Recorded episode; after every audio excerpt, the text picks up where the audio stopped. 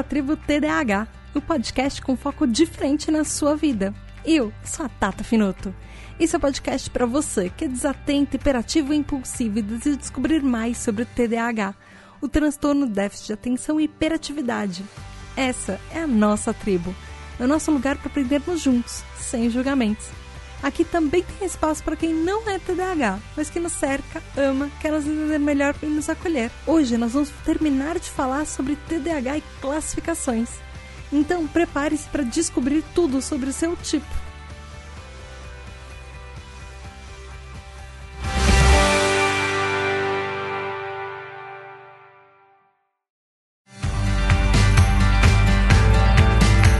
Tribo, tudo bem? Essa é a segunda parte do episódio desse mês sobre classificações dos três tipos de TDAH, que são predominantemente desatento, que a gente já falou no último episódio, o predominantemente hiperativo e impulsivo e o tipo misto ou combinado. A gente também vai falar hoje sobre algumas dicas de como melhorar isso e superar.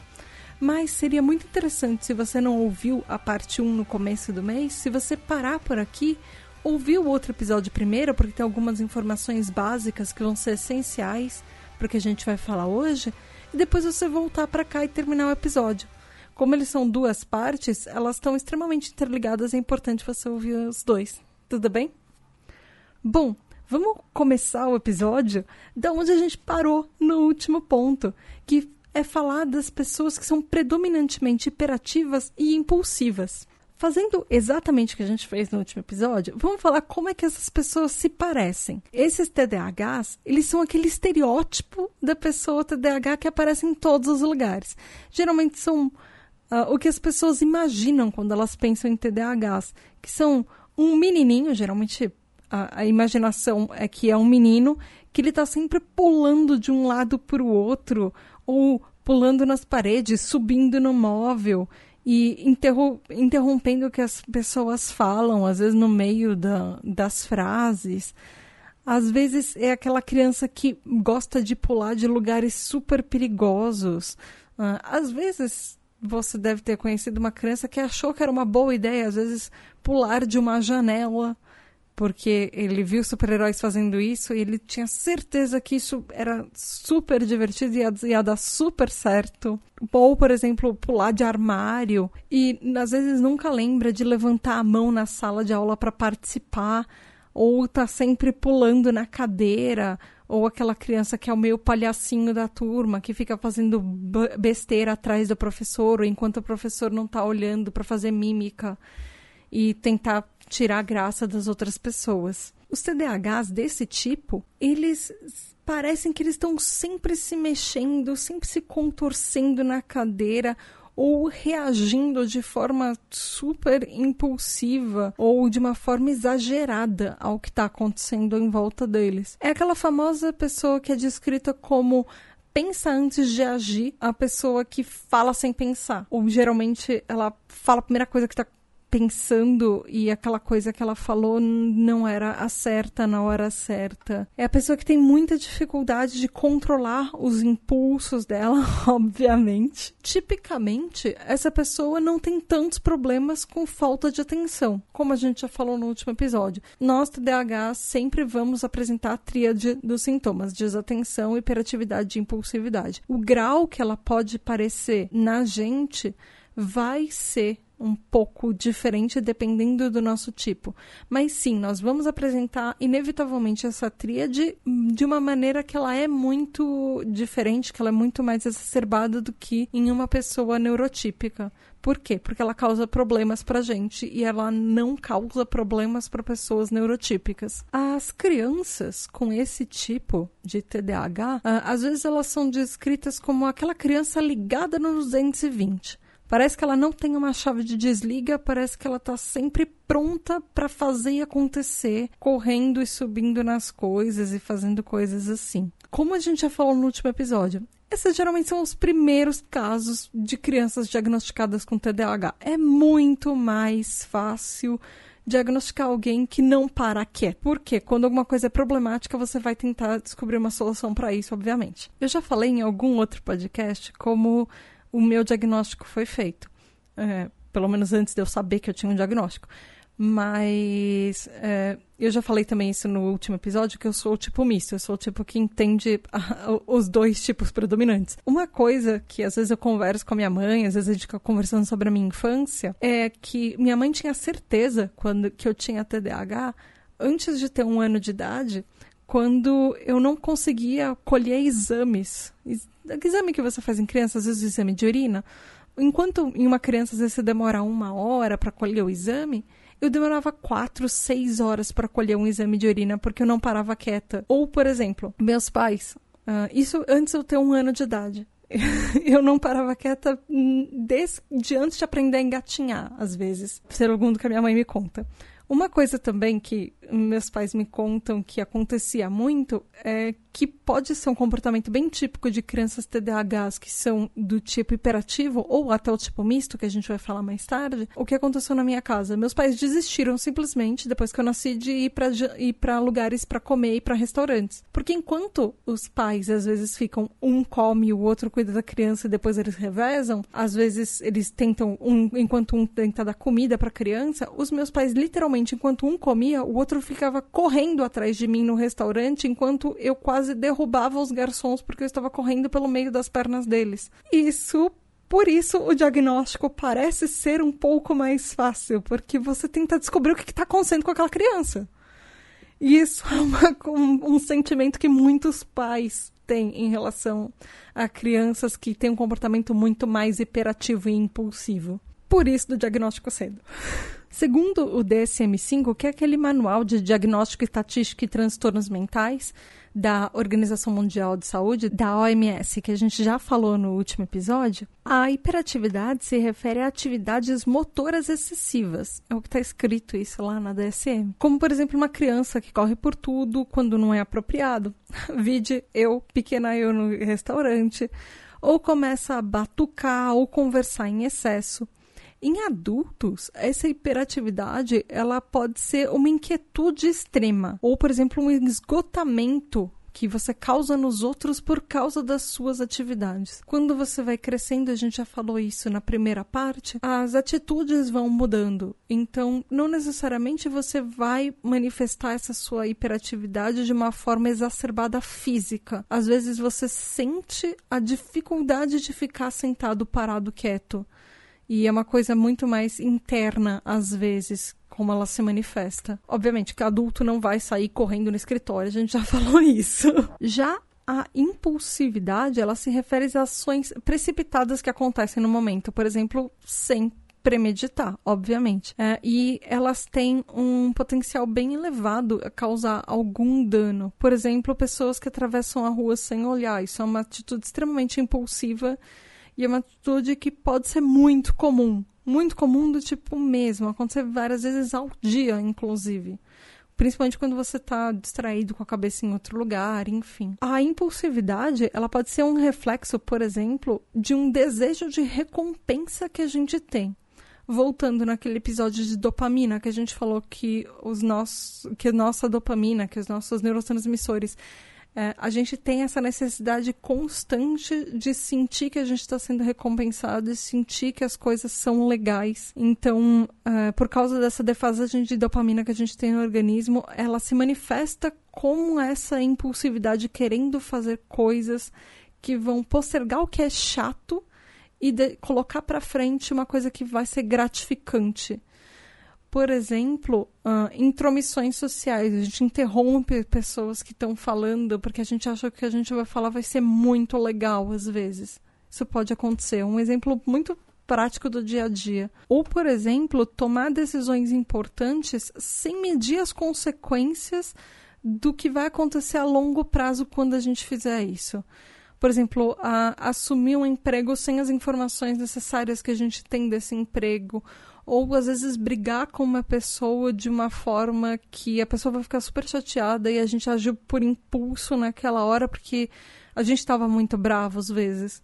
E a gente não mediu as consequências do que a gente falou podia causar naquela pessoa. E às vezes o que a gente fala sem pensar pode ser irreparável. Por isso, não são só pessoas desatentas que têm problemas sociais. O TDAH como, como um todo tem grandes possibilidades da gente ter mais inaptidões sociais do que pessoas neurotípicas, ou ter mais problemas com interações com outras pessoas. Seguindo a linha do que a gente estava falando no último episódio, as consequências para sintomas elevados de hiperatividade e impulsividade geralmente são uh, rejeição por colegas, vídeo que a gente acabou de falar. E lesões acidentais, às vezes de menor grau, às vezes, inclusive, de maior grau. Por exemplo, aquela criança que resolveu fazer uma atividade super arriscada e quebrou a perna. TDAHs tem uma tendência muito grande a ter várias histórias de acidentes e idas ao hospital principalmente na infância, principalmente porque achou que alguma brincadeira era uma boa ideia e não era. E a gente sabe, olhando, de, olhando da vida adulta para a criança que nós fomos, às vezes a gente sabe que aquela não era e nunca ia ser uma boa ideia. E isso também, obviamente, pode se manifestar na vida adulta, só que com um risco muito maior. Pessoas que impulsivamente procuram adrenalina ou se arriscam desnecessariamente. O nível de pessoas uh, que mexe com bolsa de valores, que é uma atividade que tem extrema adrenalina, com TDAH impulsivo, é muito grande. É, é absurdo ver isso na, nas pesquisas, porque nós procuramos atividades que nos dão essa, é, essa sensação de, de, recompensa, essa sensação de agito muito em, em, qualquer fase da vida. E isso às vezes se acarreta nas profissões que a gente escolhe também. Já as características das pessoas que são predominantemente hiperativas e impulsivas, as características principais delas, são pessoas que frequentemente se remexem ou batucam com as mãos ou com os pés ou se contorcem na cadeira. É aquele seu colega que às vezes você pode ficar irritado com ele porque ele não para de mexer na caneta, aquela caneta que tem uh, um sisteminha com mola dentro. Uh, elas não conseguem ficar fisicamente, às vezes, parada. Isso é um desafio muito grande. Quando criança, às vezes são aquelas crianças que têm muito mais propensão de cair da cadeira, inclusive. A gente já sabe que TDAH tem um problema natural com balanço e desequilíbrio. A gente já falou isso naquele episódio de desequilíbrio, que foi o episódio 10. São pessoas que muitas vezes se levantam da cadeira em situações que era esperado que elas estivessem sentadas. Por exemplo, elas saem do lugar, ou saem da sala, ou saem do escritório, ou vão para outro lugar, ou fazer outras coisas. Uh, e elas deveriam estar ali sentadas. Às vezes, por exemplo, você está fazendo uma tarefa, você é um adulto, você está no escritório, obviamente você não não vai levantar no meio da reunião. Às vezes você levanta para começar a falar no meio da reunião, se é a sua vez de falar, ou se você está apresentando um assunto, você fica de um lado para o outro apresentando. Às vezes é aquela pessoa que não consegue parar quieta ao falar no telefone, que fica circulando em um ambiente enquanto fala no telefone, ou que está fazendo um projeto no meio do projeto, às vezes para só para ir tomar um café e às vezes perdeu o fio da meada quando voltou, ou só precisava sair daquele lugar por um tempo e às vezes sente que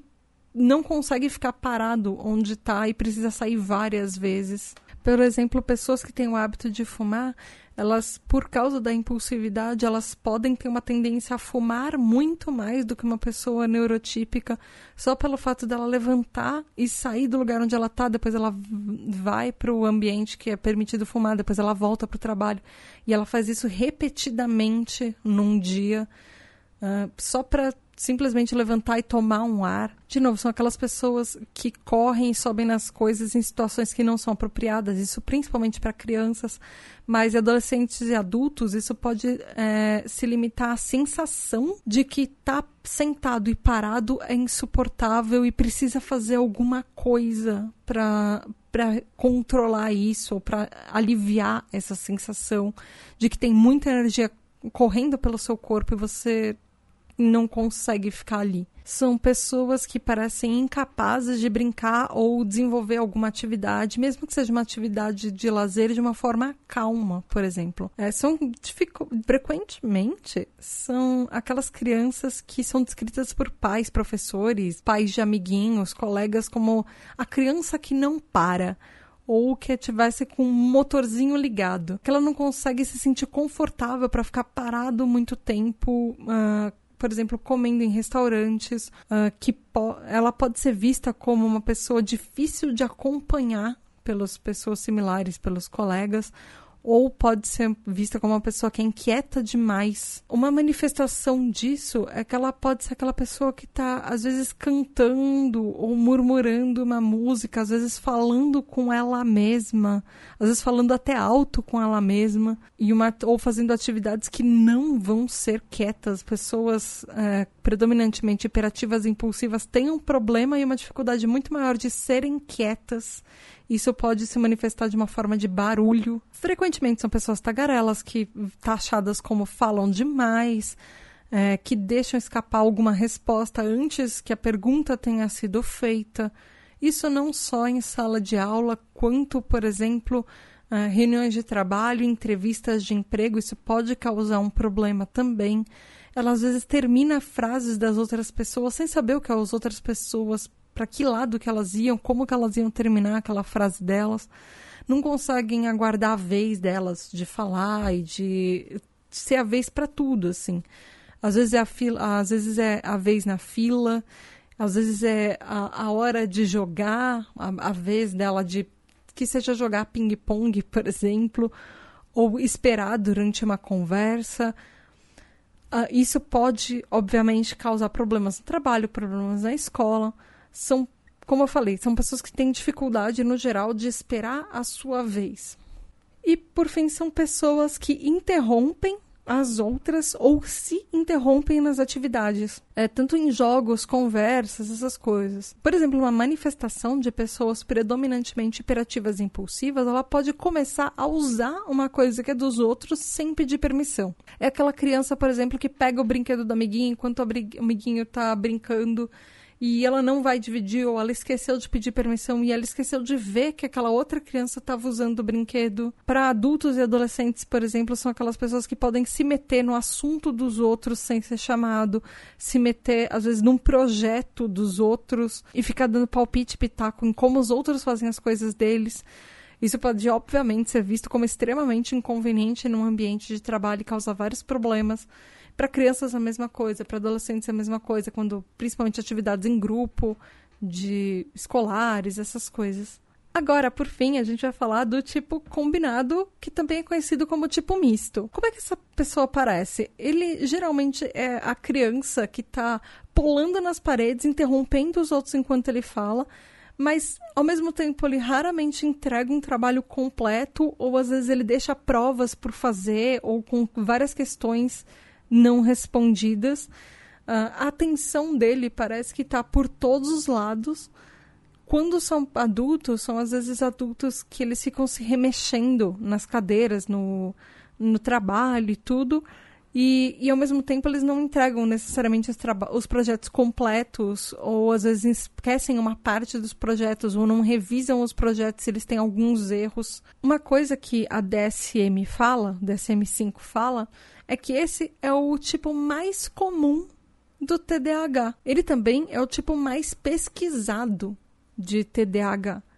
Uh, talvez porque ele é quase um dos estereótipos do TDAH é a pessoa com tipo combinado. Ele tem todas as características, como eu falei, do, do tipo hiperativo, predominantemente hiperativo e impulsivo, mas ao mesmo tempo ele tem a tríade completa é, com a desatenção, com aquela pessoa que vai ficar divagando enquanto às vezes ele mexe as mãos e os pés, ele está olhando para o vácuo e pensando sobre várias coisas ao mesmo tempo. Então, como fonte de estudo, para entender um pouco o TDAH, que não é uma coisa tão estudada, ele é bem usado, é um tipo bem usado. Como a gente já falou, uma coisa que pode, como a gente já falou no episódio anterior, uma coisa que pode acontecer, por exemplo, é uma pessoa que é do tipo misto conforme a vida vai passando, ela ter menos problemas com hiperatividade e impulsividade ao longo dos anos. Pode ser que não. Pode ser que seja uma pessoa que era mais desatenta em uma fase da vida e depois ficou mais hiperativa, ou ela sempre foi o tipo misto, e dependendo das fases da vida, isso se manifesta de maneiras diferentes. Comigo foi um pouco assim, eu era muito hiperativa na infância, na adolescência eu era uma pessoa que, meio quieta, uh, pelo menos na sala de aula eu era uma adolescente bem quieta, eu falava super raramente, eu tinha pouquíssimos amigos e eu era muito mais distraída. E na vida adulta, no trabalho, no ambiente de trabalho, eu sou uma pessoa bem quieta, bem, bem focada no trabalho que eu tô fazendo, mas eu continuo sendo hiperativa. Uh, o tipo combinado tem um pouco isso, às vezes dependendo do ambiente que você tá, o, todo TDAH tem um pouco isso, mas o tipo combinado tem uma, uh, um, uma gama maior de como isso pode se manifestar. Por exemplo, como eu falei, no, tipo, no trabalho eu sou uma pessoa muito mais quieta, dependendo do ambiente de trabalho que eu tô. Agora, em compensação, se eu encontro com os meus amigos, eles nunca vão achar que eu sou uma pessoa que é quieta, porque quando eu tô feliz com alguma atividade, por exemplo, ver os meus amigos, uh, eu fico extremamente hiperativa e impulsiva. Gravando podcast, eu sou a pessoa mais hiperativa do universo. E é difícil pensar que eu, por exemplo, possa ser uma pessoa que é quieta, desatenta e às vezes tímida, dependendo do ambiente que eu tô. Isso é uma coisa do tipo misto. Existe como se fosse uma flexibilidade de como o TDAH vai se apresentar em diferentes ambientes que você tá. E uma coisa que é importante falar é que o tipo misto, o tipo combinado, não significa automaticamente que você tem um tipo mais severo de TDAH comparado com alguma outra pessoa, por exemplo, predominantemente desatenta ou predominantemente impulsiva e hiperativa. Ah, uma pessoa uma pessoa, por exemplo, que ela é predominantemente hiperativa e impulsiva, ela pode sim ter experiências de sintomas que são do tipo predominantemente desatento. E isso não significa que ela é do tipo combinado. É, como eu falei, nós apresentamos inevitavelmente a tríade. E, de alguma maneira, você vai apresentar alguns desses sintomas. Esses sintomas que eu estou falando, que eu falei, por exemplo, para o tipo desatento que eu falei para o tipo hiperativo e impulsivo, não são coisas que a gente apresenta toda a lista. Nós Uh, o dependendo do tipo que você é, você apresenta a maioria de um ou se identifica mais com outro. O tipo combinado, obviamente, vai apresentar muito mais de todos eles. Mas não significa que o seu tipo de TDAH seja mais severo, mais intenso. Uh, isso você pode ter um, um TDAH que classifica, como aquele episódio que a gente falou sobre intensidade você pode ter sim um tipo de TDAH que é mais moderado, que é mais suave, mesmo sendo um tipo combinado. Você pode ter uma apresentação muito mais tranquila de todos esses sintomas. O que significa, na verdade, ser do tipo combinado, que os sintomas que você apresenta vão vão estar tá muito mais homogeneamente distribuído entre esses entre essa tríade, entre as tabelas a gente pode falar do daquele diagnóstico. Quanto ao tratamento, é importante, é, é, essencial que uma pessoa do tipo combinado consiga ver isso com o médico dela, falar com um especialista responsável que todos os, todos os âmbitos do TDAH vão ser tratados. Porque não adianta tratar só a falta de atenção e deixar a hiperatividade de lado e vice-versa. A gente sabe que isso não vai funcionar. Então, um dos desafios do tratamento efetivo para o TDAH do tipo combinado é conseguir balancear tudo de, na porcentagem certa e do jeito certo. Às vezes, um tratamento eficiente para o tipo combinado de TDAH não envolve só medicação. Às vezes, ele envolve também, por exemplo, terapias comportamentais, uh, acomodações diferentes ou coisas que você pode fazer no seu ambiente ou para aprender novas uh, habilidades, skills sociais e até mudanças no estilo de vida. E, como a gente já está falando de tratamento, é importante lembrar que, primeiro, acima de tudo, TDAH a gente sabe que não tem cura, gente. Não, não adianta alguém. Não adianta a gente ficar uh, ouvindo aquelas pessoas. Tem alguns especialistas que falam: ah, é a cura do TDAH. A pessoa apresentou o TDAH em tal fase. A gente sabe que não é assim. É uma disposição do nosso cérebro. É tão absurdo pensar em falar em cura TDAH quanto é a gente pensar, falar sobre cura do autismo, por exemplo. É, é, é uma coisa que você fala, nossa, como é que alguém está falando isso? A gente tem que pensar que é a mesma coisa pra gente. Mas é importante e é possível sim administrar os sintomas de uma maneira que seja bem sucedida. E a gente sabe disso, não é só com tratamento medicamentoso. Não necessariamente tratamento medicamentoso pode ser para todo mundo. Não só que não pode não ser uma boa escolha para todo mundo com o grau de intensidade de TDAH que você tem, como pode ser uma escolha pessoal que você resolveu que você não vai fazer e que você vai encontrar outras formas para administrar isso. Uma coisa que a gente fala muito aqui, procure o seu médico, fala com seu neurologista, fala com seu terapeuta, fala com seu psicólogo, vê o que, que eles recomendam para você, discute o que, que você prefere para você e como isso pode ser administrado. O TDAH não tem uma receita, então, às vezes, diferentes medicações para diferentes pessoas, diferentes tipos podem funcionar. Às vezes, essas combinações de técnicas que eu falei podem ter mais efeitos. Depende do que vai funcionar para o seu tipo e para a pessoa que você é, o indivíduo que você é. Mesmo dentro do TDAH, nós somos únicos. E a manifestação do TDAH em cada um de nós vai ser diferente do outro. Para encerrar o episódio, eu queria dar algumas dicas de como melhorar, como é que a gente pode se virar mais dentro dos nossos tipos de TDAH. Obviamente, o tipo misto, todas as dicas são válidas, mas tem algumas coisas que eu achei que são muito legais. Por exemplo, uh, essas dicas valem para todos os três tipos, é, que seria uh, essas dicas que eu vou falar agora, uh, elas servem para todos os tipos. depois eu vou quebrar em bloquinhos. Mas uma delas, a primeira delas, na verdade, é permita-se tempo para você tirar umas folgas. Porque tirar folgas no meio de tarefas uh, e períodos que você está muito tempo sentado, para qualquer um dos tipos, isso é benéfico. Inclusive, uh, alguns manuais de ergonomia falam que de tempos em tempos você precisa sim levantar, se esticar, fazer um alongamento. Isso é necessário não só para pessoas com TDAH, mas também pessoas neurotípicas. E é bom a gente parar um pouco do que a gente está fazendo muito tempo sentado, às vezes em frente ao computador.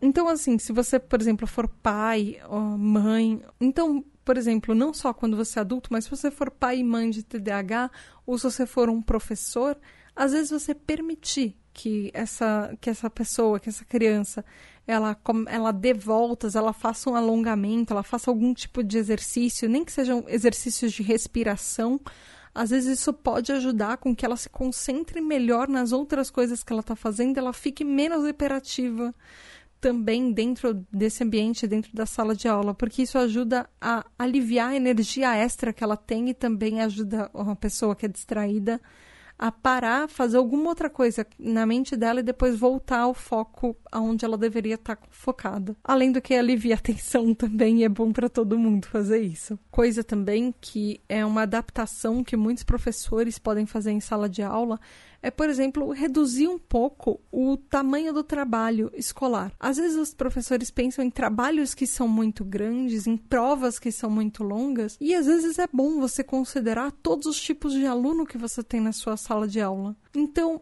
às vezes, ao invés de fazer uma prova que tem 20 questões, fazer uma prova que tem 15 questões e elas vão dar tempo para absolutamente todo mundo responder sem excluir alguém da sua sala que vai se dar mal nessa prova. É, diminuir, às vezes, o tamanho do trabalho, ao invés de mandar 500 páginas para ler em casa, mandar um pouco menos e trabalhar isso de uma outra forma. Outra dica para professores e também que pais podem ajudar filhos ou que pessoas ou pessoas TDAHs adultas, é, que a gente sempre precisa fazer, isso em qualquer idade, isso é uma dica universal, é planejar um projeto. Você tem uma tarefa, você quebra essa tarefa em coisas bem menores que você vai poder fazer e você vai focar naquilo. Uh, e a cada parte que você. Você primeiro pega a tarefa e faz uma lista gigante de cada uma das micropartes que você precisa fazer, faz o check de essa já terminei, essa já terminei, essa já terminei, porque isso ajuda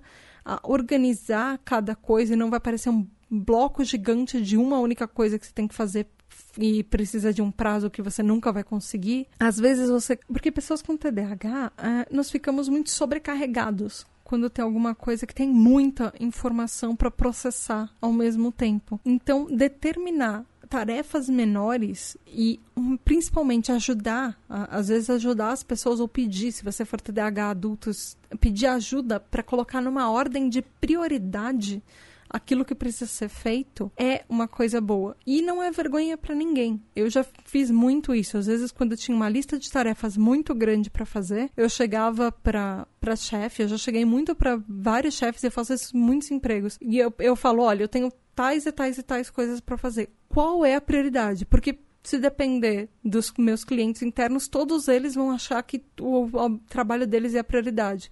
Então, às vezes, se você acha que talvez tem muita coisa para você fazer, pedir ajuda para alguma outra pessoa para elencar prioridades para você, inclusive pode ajudar no seu próprio trabalho. Porque você está passando a. Não, você não está tirando a responsabilidade das suas costas, mas você está dividindo com uma outra pessoa a quantidade de coisas que você tem e qual ela acha que é uh, melhor fazer primeiro, porque assim, essa, essa pessoa que é superior a você não te cobra uma coisa que você deixou por último porque você achou que não era a uh, mais importante naquele momento. Agora vamos para a dica para pessoas predominantemente hiperativas e impulsivas. Uma delas, principalmente se você for pai, mãe, é, professor, não não tira o tempo de brincar da criança. Não deixa. Você quer deixar ela de castigo, mas deixa de uma outra forma. Por que, que eu estou falando isso? Você pode falar, ah, a Tata é contra castigo. Uh, não é isso, gente. Existe uma explicação lógica e científica por causa disso. Eu encontrei em alguns estudos e em alguns materiais de referência para essa pauta que o, ao mesmo tempo que dá uma punição para uma criança que às vezes é extremamente hiperativa pode parecer uma boa ideia, esse tempo que ela está brincando, que ela está fazendo uma atividade física, ele vai ser um tempo que a energia que ela tem acumulada, ela vai descarregar. Então, você, se você deixar ela de castigo parada num canto ou, ou fizer com que ela só brinque depois que ela termine toda a lição, e se ela não terminar a lição, ela não vai brincar, por exemplo, uh, isso pode isso pode fazer com que, ao contrário, ela só fique cada vez mais hiperativa naquele período, porque ela não vai ter onde extravasar aquilo. Então, alguns outros métodos para disciplinar essa criança, por exemplo, podem ser usados.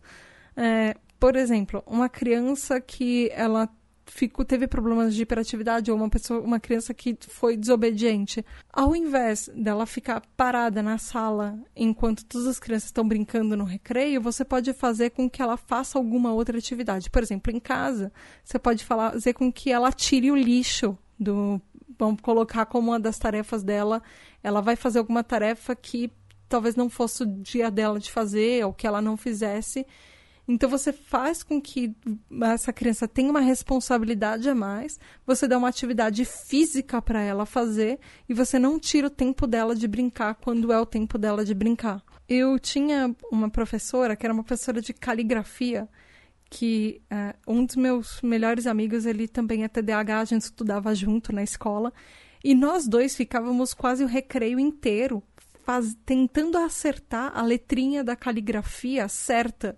porque ela não soltava ninguém para o recreio se a letra não tivesse perfeita.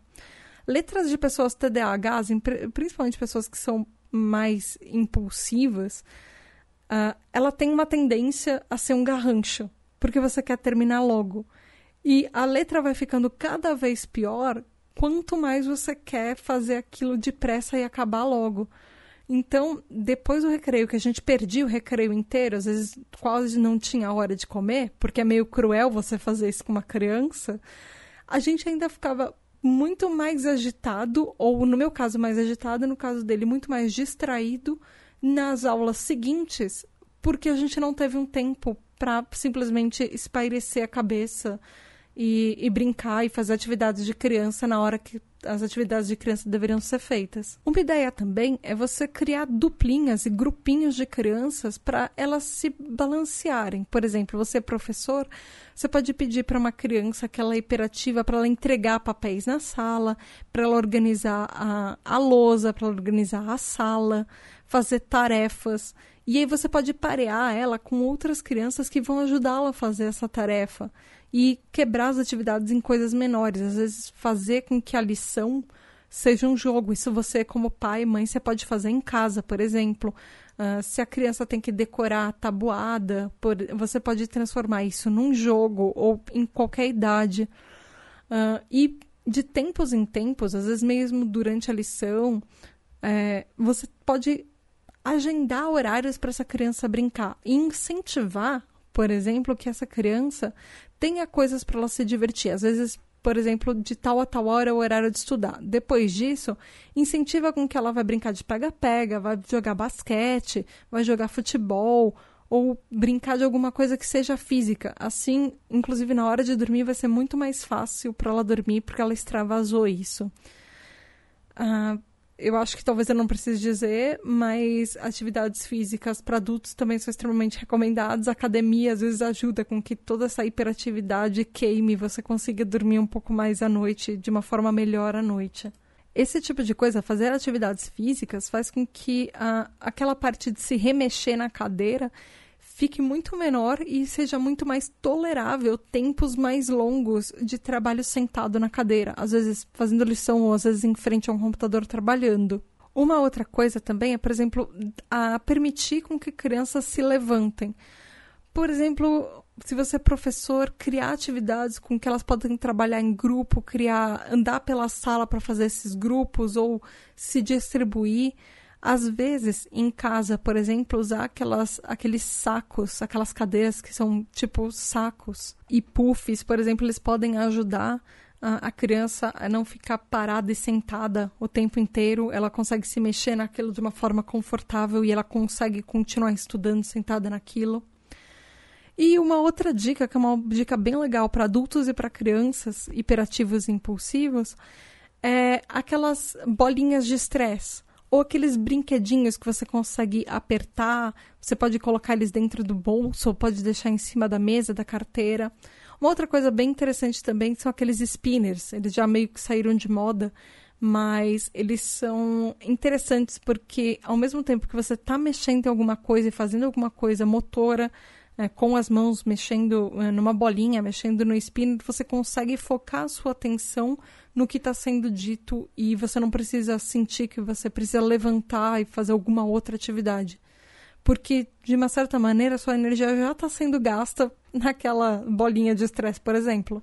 E agora, antes da gente terminar, as dicas para as pessoas que são mais desatentas. Uma dica que é, é boa para professores, hum, mas também é boa para adultos, para a gente ter um pouco de consciência disso.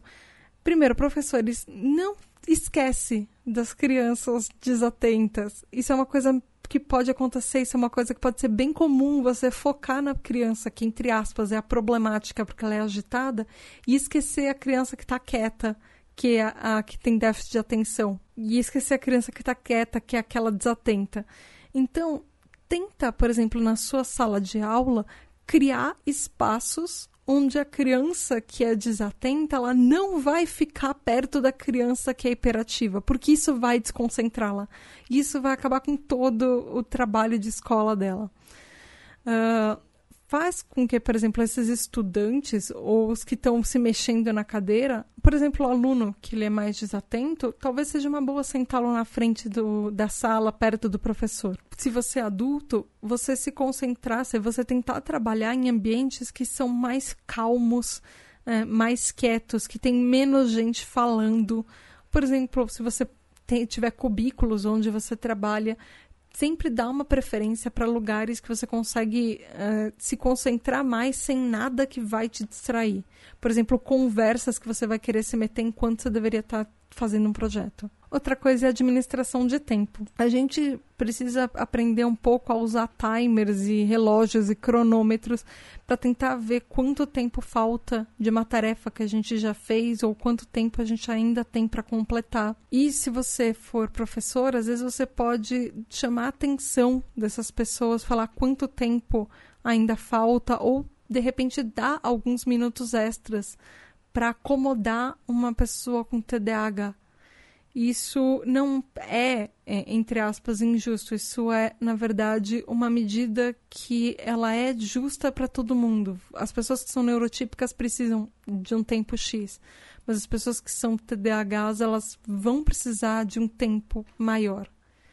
Isso é acomodação para qualquer pessoa com deficiência, isso é justiça. Por exemplo, vestibulares e algumas provas, elas têm uma, elas dão uma hora a mais de prova para pessoas com TDAH. Isso é muito legal, porque ajuda um pouco a administrar o tempo que a gente já vai ser naturalmente mais distraído, por exemplo. Uma coisa que você pode fazer como amigo, que você pode fazer como pai ou mãe ou professor também, é tentar é, encorajar a atenção aos detalhes. Por exemplo, se você percebe que uma pessoa TDAH fez um trabalho muito rápido, às vezes você só dá uma dica para ela só revisar aquele trabalho, ver com calma se tudo que ela fez está certo. Ou você que é TDAH, às vezes é uma coisa legal, às vezes eu faço muito isso também. Eu terminei uma, de escrever alguma coisa, terminei algum projeto, às vezes eu levanto, eu vou tomar uma água, eu me distraio um pouco e depois eu volto e eu reviso aquilo que eu fiz. Porque às vezes esse tempo que você tem para esticar, para tomar uma água, para mudar de ambiente e voltar é o tempo que você precisa para colocar, para respirar um pouco, colocar com a sua cabeça no lugar e não ficar com os mesmos vícios que você tinha enquanto você estava fazendo aquilo que você acabou de terminar. E se você for professor, você pode, por exemplo, marcar os erros que os alunos fazem e sugerir, por exemplo, que se ele fizer um trabalho extra, ele consiga recuperar um pouco da nota que ele perdeu com esses erros. Por exemplo, com créditos extras, sabe? Refazendo alguma conta, reescrevendo algumas palavras, uh, faz, escrevendo, por exemplo, de novo uma alternativa, uma alternativa de uma questão com uma explicação melhor. Isso ajuda com que a gente foque mais e centre o nosso pensamento naquilo que era para ter sido feito. E que, obviamente, o cérebro do TDAH não conseguiu fazer como a gente deveria. E, por fim, a última dica é tanto se você for um amigo de TDAH ou se você for um TDAH, procura alguém que vai te ajudar a ser um guia, a te guiar, a ser talvez o seu mentor que vai te ajudar a fazer modelos para os projetos, por exemplo, vai tirar dúvidas de coisas que você tem para fazer. Uh, talvez ajudar você a fazer uma lista de instruções escritas e direções, direcionamentos que você precisa tomar. Por exemplo, se você for professor, às vezes deixar com, é, que o aluno copie, o aluno TDAH copie uh, as anotações de sala de aula de outro aluno neurotípico pode ajudar com que essa criança lembre e estude para a prova, por exemplo, e se concentre mais no que está sendo dito, ou deixar que a pessoa grave as aulas. Uh, mas isso você precisa ver se isso não vai fazer com que a atenção dessa pessoa seja dispersa enquanto a explicação está sendo dada também. Isso, é, tanto para nossa DH, nós precisamos, nós precisamos aprender a medir um pouco isso quanto a gente sabe que conseguir uma informação depois vai ficar vai fazer com que a nossa atenção no momento que a gente devia estar prestando atenção seja diminuída. A gente precisa aprender a avaliar isso um pouco também para o nosso próprio benefício, óbvio.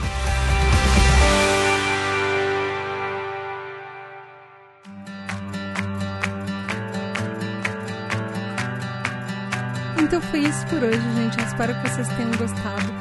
Se vocês têm dicas de como vocês superam o TDAH de vocês, como vocês conseguem melhorar isso no dia a dia, ou se vocês quiserem me contar que tipo de TDAH vocês são, vocês podem falar comigo lá no pqp.pqpcast.com, que é o nosso e-mail, ou vocês podem ir lá no site do, PQ, do pqpcast.com. Vocês podem dar like em todos os posts, escrever comentário nos posts deixar um recadinho lá pra gente. É, eu juro que eu tento responder o mais rápido que eu consigo, ou o mais rápido que eu lembro às vezes. E lá também tem todos os links de referência que eu usei de estudos e, e do DSM, tem tudo que eu usei para essa pauta, tudo tá lá. Então, se qualquer dúvida que vocês querem de fonte de informação, tá sempre lá no site. É, eu também te, deixo copiado nos agregadores, mas eu sei que ele não é tão fácil de ver quanto no site. Vocês podem também ir lá no Twitter, no arroba underline PQPcast, falar comigo, ou no arroba PQPcast no Instagram também, que tem sempre informações novas, posts divertidos, posts interessantes para vocês descobrirem por lá. Obrigada mesmo, gente, e até a próxima, sempre na primeira e na terceira semana do mês, nas quintas-feiras. Beijo, Tatá!